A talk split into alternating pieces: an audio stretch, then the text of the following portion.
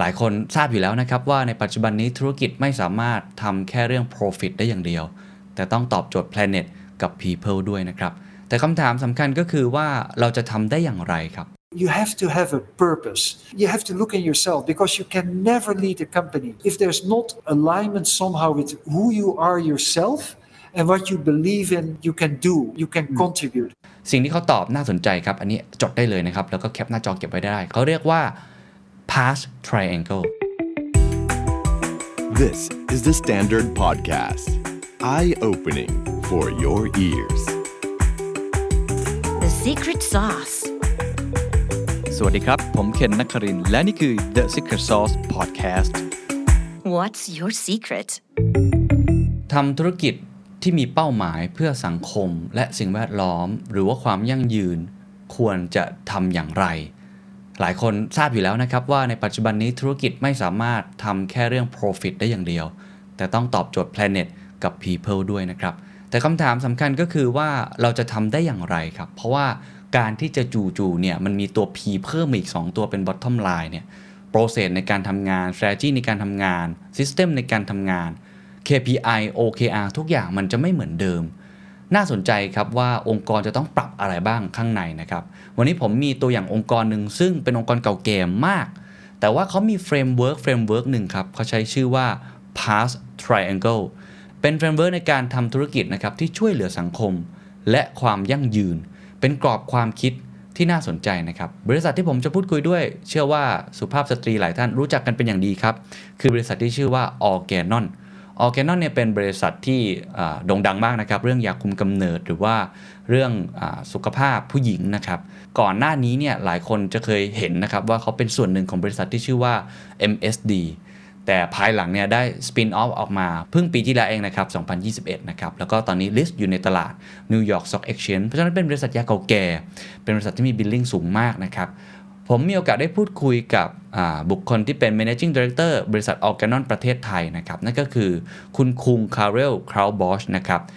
เขาคุยกันได้กันหลาย part นะครับ ตั้งแต่ภาพรวมบริษัท แล้วก็เรื่องเทรนด์ของอุตสาหกรรม สุขภาพ กลยุทธ์ของบริษัทที่จะไปจะเป็นอย่างไร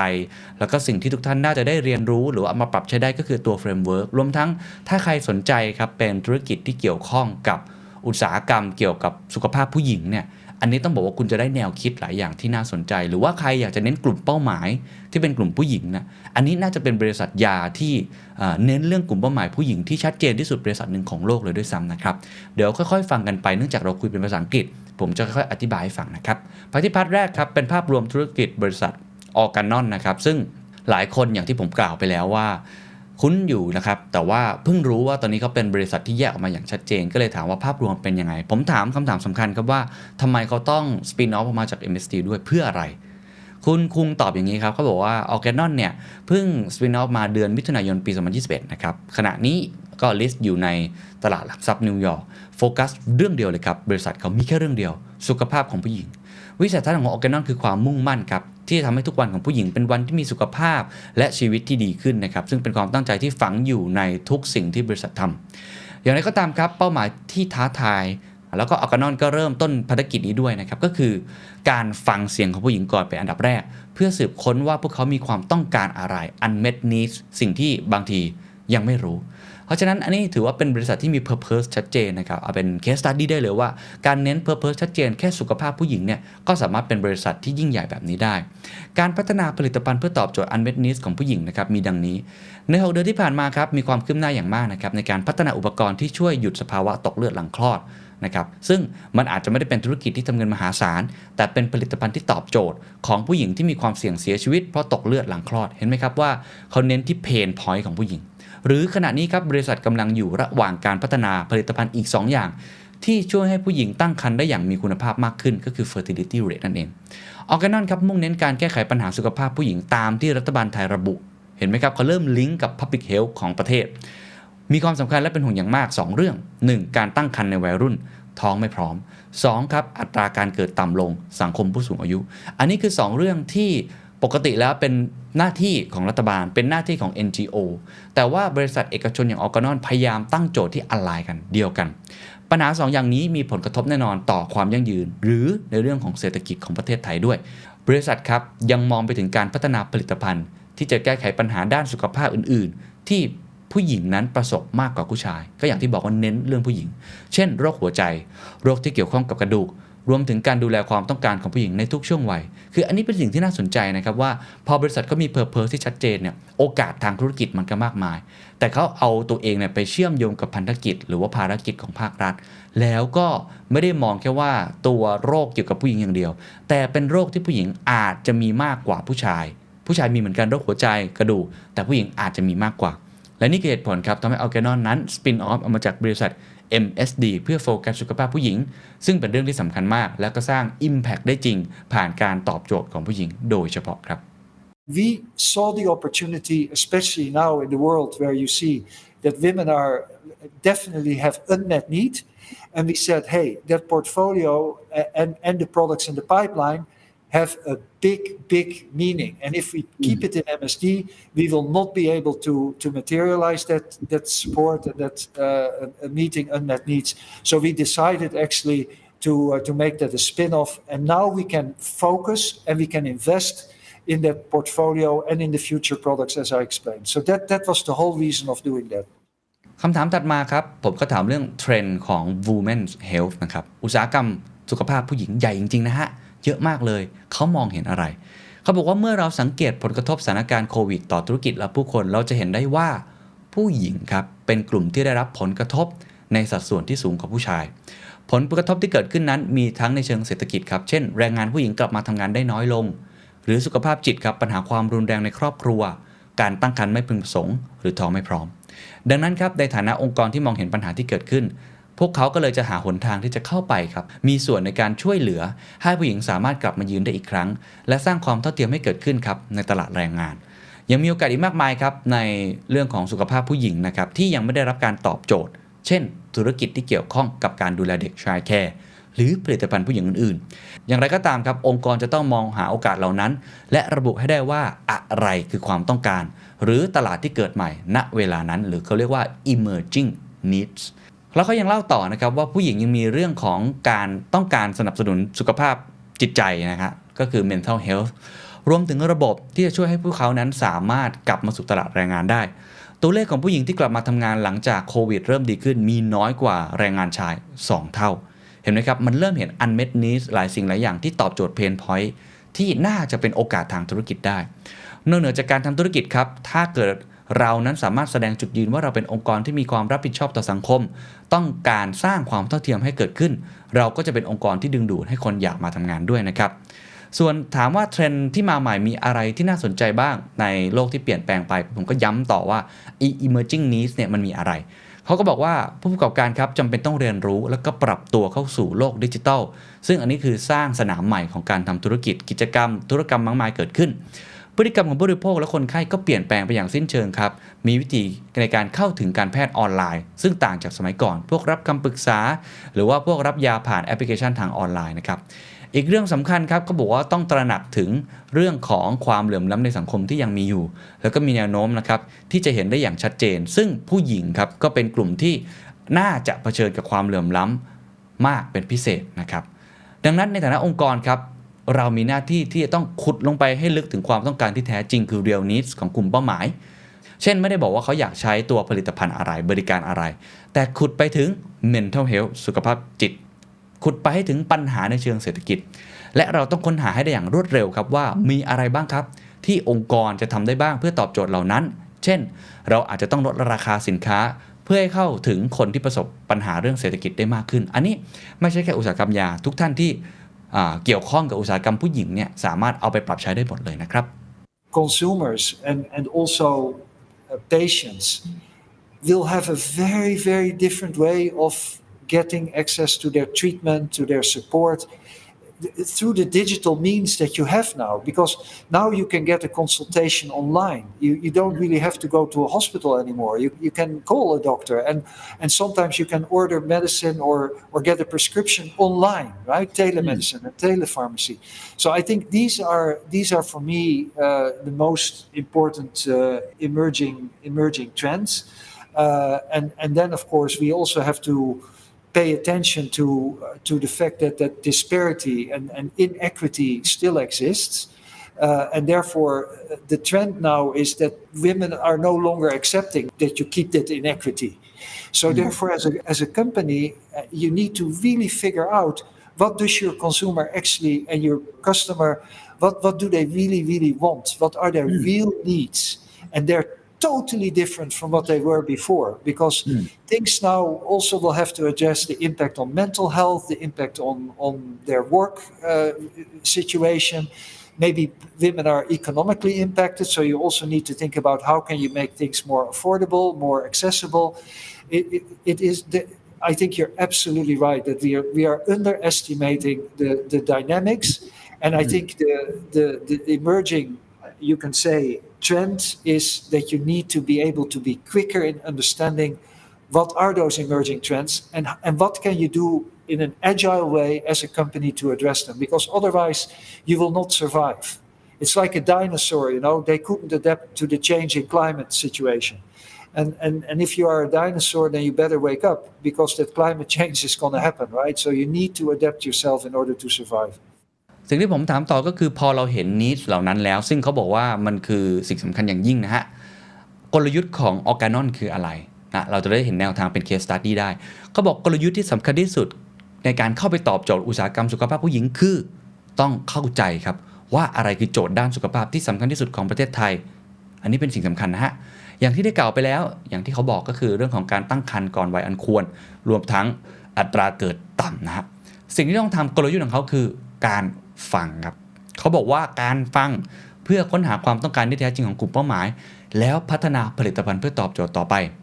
ที่สำคัญต่อหลังจากนั้นเขายังต้องตอบโจทย์ของสังคมนี้ผ่านการทำธุรกิจด้วยเช่นกันครับ เพราะปัญหาเหล่านี้เป็นเรื่องที่สอดคล้องกับวิสัยทัศน์ขององค์กร ซึ่งต้องการจะทำให้ทุกวันของผู้หญิง เป็นวันที่มีสุขภาพและชีวิตที่ดีขึ้นวิสัยทัศน์นี้ครอบคลุมพื้นที่กว้างขวางกับแค่เรื่องของเภสัชพันธ์ก็คือ pharmaceutical ยาอะไรต่างๆ และมีองค์กรภาครัฐจำนวนมากที่เกี่ยวข้องกำลังขับเคลื่อนสู่เป้าหมายนี้เดียวกัน ดังนั้นกลยุทธ์ของเขาคือตอบโจทย์เรื่องนี้เลยทำยังไงได้ให้ผู้หญิง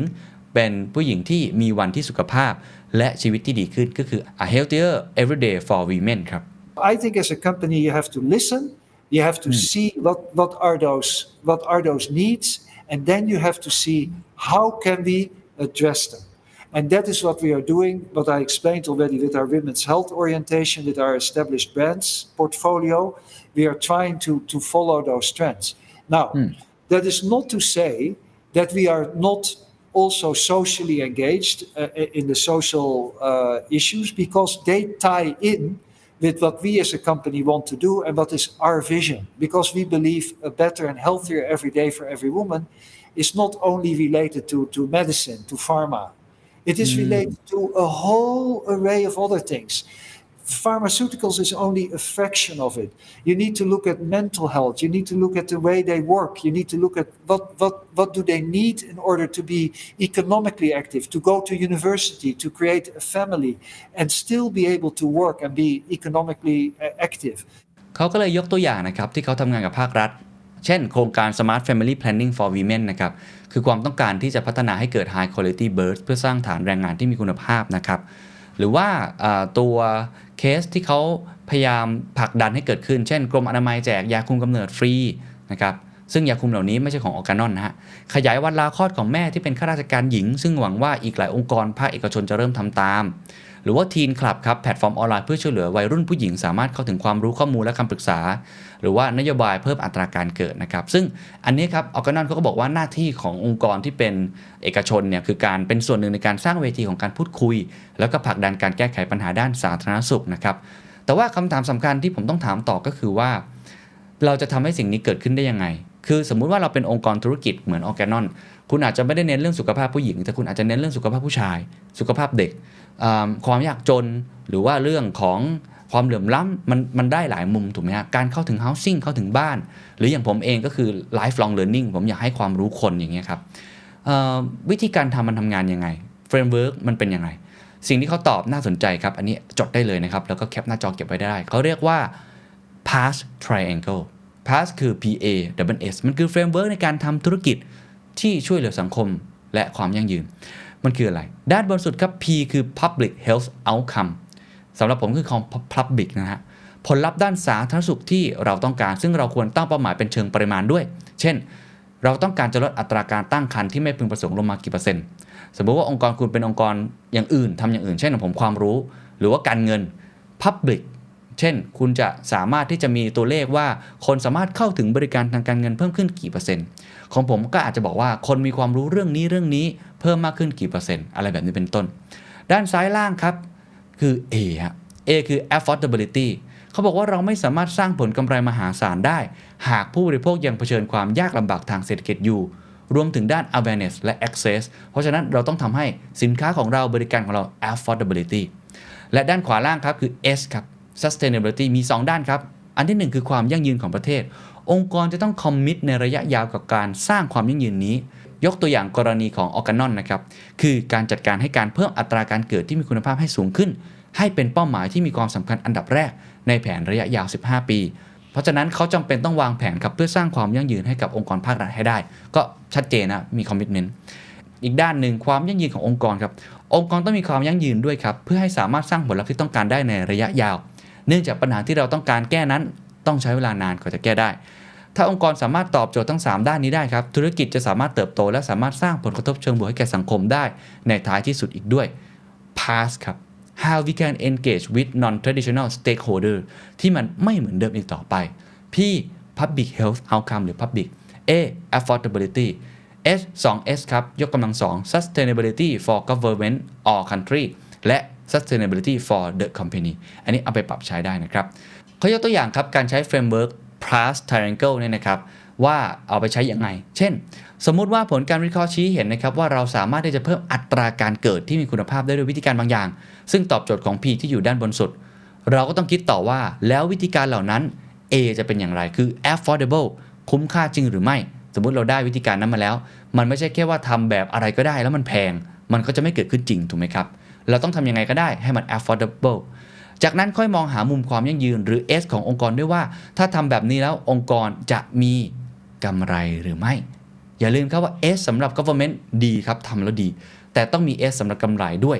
ก็คือกำไรของบริษัทต้องยั่งยืนมันต้องสอดคล้องกัน ไม่ว่าจะเป็นธุรกิจไหนครับ สามารถนำกรอบความคิดนี้ไปใช้ได้เพื่อสร้างองค์กรที่มีความยั่งยืนครับ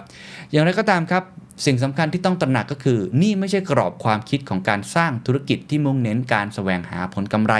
เพียงอย่างเดียว หรือว่า profit oriented business model แต่เป็นการสร้างธุรกิจที่มุ่งเน้นเรื่อง outcome ครับ หรือว่าผลกระทบในเชิงบวก outcome based business model ซึ่งต่างจากธุรกิจปกติทั่วไปที่เราเห็น โมเดลการทำธุรกิจแบบนี้ครับ จะมีองค์ประกอบของการช่วยเหลือสังคมอยู่ เรียกว่า social component and purpose น่าสนใจนะครับ ผมก็ว่าจะไปปรับใช้เหมือนกันว่า ถ้าผมจะสร้างความรู้ให้กับคน educate ให้กับคน ผมอยากสร้างการเปลี่ยนแปลงให้สังคมเนี่ยเป็น impact based business model ลองเอา past นี้ไปใช้ก็อาจจะเกิดผลที่แตกต่างไปจากที่คุณเคยทำก็ได้นะครับ So, for example, so if you find out through data analytics that by providing uh, a certain service for a child uh, f- for child care or for pregnant women, so that they can actually work longer and work more productively in, in your organization, then you need to figure out, uh, and, and that would actually have a positive impact on the fertility rate, which is your public health priority that you want to achieve. Then you have to look at well, what, what do we need to do at, in the A of PAS in order to give women access to those services? For example, a crash for the baby, a baby, uh, uh, or a transportation system, or some some specific food, or or whatever it is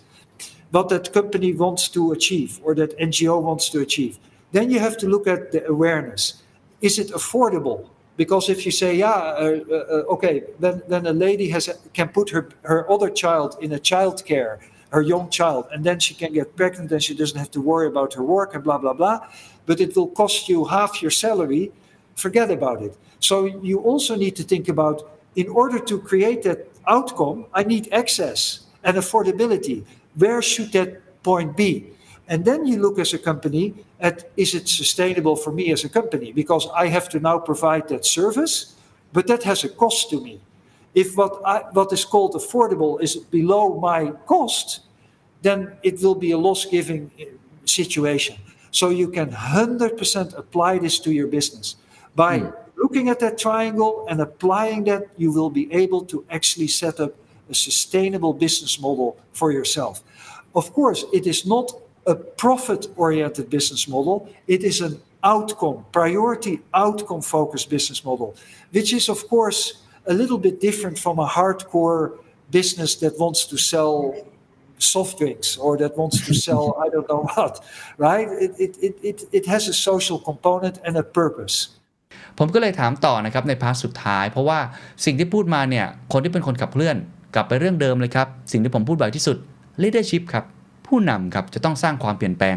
ผมก็เลยถามเขาว่าความยากที่สุดคืออะไร และสิ่งที่ผู้นำต้องทำคืออะไร อะไรคือสิ่งที่คุณคุงพยายามจะทำก็บอกว่าสิ่งที่ยากที่สุดคือการทำความเข้าใจกลุ่มเป้าหมาย อย่างแท้จริงว่า priorities หรือโจทย์หลักสำคัญที่สุดที่ต้องตอบนะครับความต้องการที่แท้จริงของลูกค้าคืออะไร ก็กลับไปเรื่องเดิมคือ unmet needs การเป็นผู้ประกอบการเริ่มต้นมักจะพลาดในจุดนี้และเสียเวลาและเงินในการลงทุน ไปกับการสร้างผลิตภัณฑ์ หรือว่าบริการที่ไม่ได้ตอบโจทย์ ความต้องการจริง ๆ ของตลาด อันนี้จริงนะฮะ ดังนั้นครับการระบุโจทย์ความต้องการหรือ pain point ที่แท้จริงของลูกค้าได้ ก่อนนำสิ่งนั้นไปเป็นตัวตั้งต้นในการสร้างผลิตภัณฑ์สำคัญมาก ก่อนที่จะทำอะไร what ก็คือผลิตภัณฑ์และบริการ คุณถามให้ได้ก่อนว่า why อะไรคือความต้องการที่แท้จริงทำไมเราจึงต้องเกิดมาบนโลกใบนี้ จากนั้นครับให้นำกรอบความคิดของ past triangle มาปรับใช้ และหาคำตอบให้ได้ว่าธุรกิจของเราเป็นธุรกิจที่กำลังตอบโจทย์ลูกค้า และสร้าง impact หรือ outcome ผลกระทบในระยะยาว ให้กับสังคมจริงหรือไม่ การขุดหา insight ของผู้บริโภค อย่างที่ผมกล่าวไปแล้วว่าจะทำให้เกิดขึ้นจริงได้ยังไง เขาย้ำอีกครั้งครับว่านี่คือความยากที่สุดก็คือการฟังกลุ่มเป้าหมาย และผู้ที่มีส่วนเกี่ยวข้องเยอะๆนอกจากฟังผู้หญิงแล้วไม่พอครับ ต้องฟังกลุ่มคนที่อยู่ในสนามของอุตสาหกรรมสุขภาพผู้หญิงเพิ่มเติมเพื่อเรียนรู้ insight เช่น thought leaders opinion leader ผู้นำทางความคิด เช่น healthcare provider ผู้ให้บริการสาธารณสุข เช่น ติดตามทุกการสื่อสารถึงความต้องการของผู้หญิงบนแพลตฟอร์มโซเชียลมีเดียต่างๆ ด้วย อันนี้น่าสนใจนะครับ ไม่ใช่ Data ในเชิงที่คุณไปคุยกับผู้หญิงอย่างเดียว แต่คือ Data ที่เป็นข้อมูลดิบ Data ที่เป็น Big Data ในโซเชียลมีเดียด้วยเทรนด์อะไรต่างๆ ความต้องการ Insight บางสิ่งบางอย่าง หรือแม้กระทั่งการไปคุยกับบุคคลที่เกี่ยวข้อง บางทีคุยกับผู้ชาย ก็อาจจะทำให้เรารู้ความต้องการของผู้หญิงก็ได้นะ เพราะว่าเขาอาจจะเป็นสามีภรรยากันแบบนี้เป็นต้น ตัวอย่างเคสจริงที่เราได้เรียนรู้นะครับของออร์แกนอนก็คือว่า ผู้หญิงเองเนี่ยต้องการสภาพแวดล้อมที่ปลอดภัยในการคลอดลูก อัลแกนอนก็เลยออกแบบอุปกรณ์ง่ายๆ ที่ช่วยลดสภาวะตกเลือดหลังคลอดนะครับ แม้มันจะไม่ได้เกี่ยวข้องกับไอตัวยาหรือว่าเภสัชพันธ์เลยก็ตาม เมื่อเราเข้าใจความต้องการที่แท้จริงของลูกค้าแล้ว เราจะสามารถออกแบบ modify หรือ redesign ผลิตภัณฑ์ให้ตอบโจทย์พวกเขาได้นะครับส่วนหัวข้อสุดท้ายครับคือเรื่องของผู้นำในการขับเคลื่อนความเปลี่ยนแปลง เพราะว่ามันยากนะครับในการนำองค์กรที่จำเป็นที่จะต้องสร้าง Impact ด้วย ไม่ใช่แค่เรื่องของกำไร คุณกุ้งตอบอย่างนี้เขาบอกว่าความเป็นผู้นำเริ่มต้นจากการมี Purpose หรือวัตถุประสงค์ของตนเอง เราต้องมองเข้าไปข้างในครับว่าตัวเองหรือตัวผู้นำของเราอะมีความเชื่อและตัวตนของเรานั้นสอดคล้องกับสิ่งที่เราต้องการจะทำหรือไม่ ก็คือเป็น purpose driven leadership อันนี้ไปหาอ่านได้ start with why นะฮะเราไม่สามารถทำให้ผู้คนหรือพนักงานมาติดตามและทำงานไปกับเราได้ หากเราไม่ได้เชื่อในวัตถุประสงค์นั้นจริง ๆ เช่น คุณคุงเขายกตัวอย่างของตัวเขาเองนะครับว่าเขาเขาอินเรื่องนี้มาก ว่าเขาเดินทางไปในประเทศที่ยากลำบากอย่างแอฟริกา แล้วเขาก็ไปให้บริการเรื่องเนี่ยครับเภสัชพันธ์ด้านสุขภาพของสตรี แล้วเขาก็เห็นผู้หญิงมาต่อคิว มาขอความช่วยเหลือ แล้วมันก็เข้าไปในจิตใจของเขาเขาบอกเขาโชคดีที่เขามาเจอเรื่องนี้ตอนที่เขาได้ทำงานแล้วเดินทางไปทั่วโลกแล้วเห็น มันคือเพอร์เพสของเขาว่าเขาอยากช่วยให้ผู้หญิงมีสุขภาพชีวิตที่ดีขึ้น อันนี้แหละครับเป็นตัว drive ของเขา ผู้นำจะต้องแสดงให้เห็นว่าสิ่งที่เราทำนั้นจะสร้างความแตกต่าง ไม่ใช่แค่ชีวิตของเรา แต่ในชีวิตของผู้คนอีกหลายล้านคนด้วย และเมื่อเราเชื่อมั่นในสิ่งเหล่านั้น ว่าสิ่งที่เราทำเป็นสิ่งที่มีความหมาย ผู้คนจะสัมผัสได้ และทำงานหนักเพื่อเป้าหมายนั้น ด้วยตัวเองก็คือถวายหัวทำงานอันนี้ผมอินครับ แล้วผมเข้าใจในแซนด์ดก็เหมือนกันครับ เวลาเราทำงานอะไรเพื่อสังคม เราพยายามพูดเรื่องความเหลื่อมล้ำเราพูดเรื่องประชาธิปไตย ผมพูดเรื่องคนที่ยากลำบาก นักข่าวต่างๆ ลงพื้นที่ช่วยน้ำท่วมเนี่ย มันไหนครับ มันคือ purpose ที่สามารถช่วยเหลือผู้คนได้ เขาจะถวายหัวช่วยเต็มที่ไม่ใช่แค่เรื่องเงินอย่างเดียว หรือในการทำ The Secret Sauce ของผมเองก็เป็นอย่างนั้นเหมือนกัน คือวิธีการทำงานที่อยาก educate คนอยากให้ความรู้ ไม่ได้บอกว่าเราเป็นคนที่เก่ง แต่เราสามารถเชื่อมโยงเชื่อมจุดกับคนที่เก่งๆได้ อย่างเช่นวันนี้มันมีปัญหาเยอะครับว่าจะทำธุรกิจเพื่อสังคมยังไง จะทำธุรกิจที่โคกับภาครัฐ stakeholder อย่างไร อันนี้ก็เป็นตัวอย่างหนึ่งว่าเราใช้ past triangle ได้ อย่างคุณคุงก็เป็น best practice หนึ่งที่ผมเอามาฝากกับทุกท่านแบบนี้เป็นต้น อันนี้ก็จะเป็นสิ่งที่ถ้าเกิดเรามี purpose ในตัวเองของ leader ก็น่าจะช่วยตรงนี้ได้มากจริง ๆ นะครับ You have to be by yourself. You you have to have a purpose, and if you and, and therefore you have to look in yourself. You have to look in yourself because you can never lead a company. Is there's if there's not an alignment somehow with who you are yourself and what you believe in you can do you, you can hmm. contribute. Because you will never get people to follow you if, if it is not a genuine belief in, in, hmm. in that purpose. So hmm. so purpose driven as a leader you need to be you need to be able to show that this makes a difference in, in, in not only one life but in the lives of millions of people Uh, and, and i believe that that's the case now then the question is if, if you don't have that and you don't feel as an entrepreneur or a leader that you have that purpose, I, I think then you have to you have to first look into yourself and, and try to learn who you are and what you believe in. Because if you don't believe in what you do, you can never lead anything. You you will you will hmm. fail as a leader. But if you do believe in what you do, people will will connect and people will actually you know you don't even have to ask people to work hard. People people will say, "Yeah, I believe in what we're doing," and and and the more you are aligned on that on those priorities and what you want to do, then you could, miracles can happen. โดยสรุปทั้งหมดนะครับ ถ้า คุณสนใจนะครับในเรื่องของอุตสาหกรรมผู้หญิงนะฮะคุณต้องไปฟังในกลุ่มเป้าหมาย แล้วก็ไปฟังบุคคลที่เกี่ยวข้องเพื่อค้นหาเจอว่าคืออะไร คุณคงเน้นย้ำมากว่ามีอีกมากมาย แล้วก็ไม่ได้มองแค่ความต้องการในเชิงที่เขาอยากจะได้อะไรมากขึ้นอย่างเดียวเท่านั้น แต่มองในเชิง pain point ด้วยว่าเขาเจ็บอะไร อย่างเช่นเรื่องนี้เป็นต้นนะครับเขามองเห็นว่าผู้หญิงนั้น มีเรื่องของการตั้งครรภ์แบบไม่พร้อมเยอะนะครับเขามีเรื่องของ อัตราการเกิดที่ต่ำเขามีเรื่องของปัญหาต่างๆ ตกงาน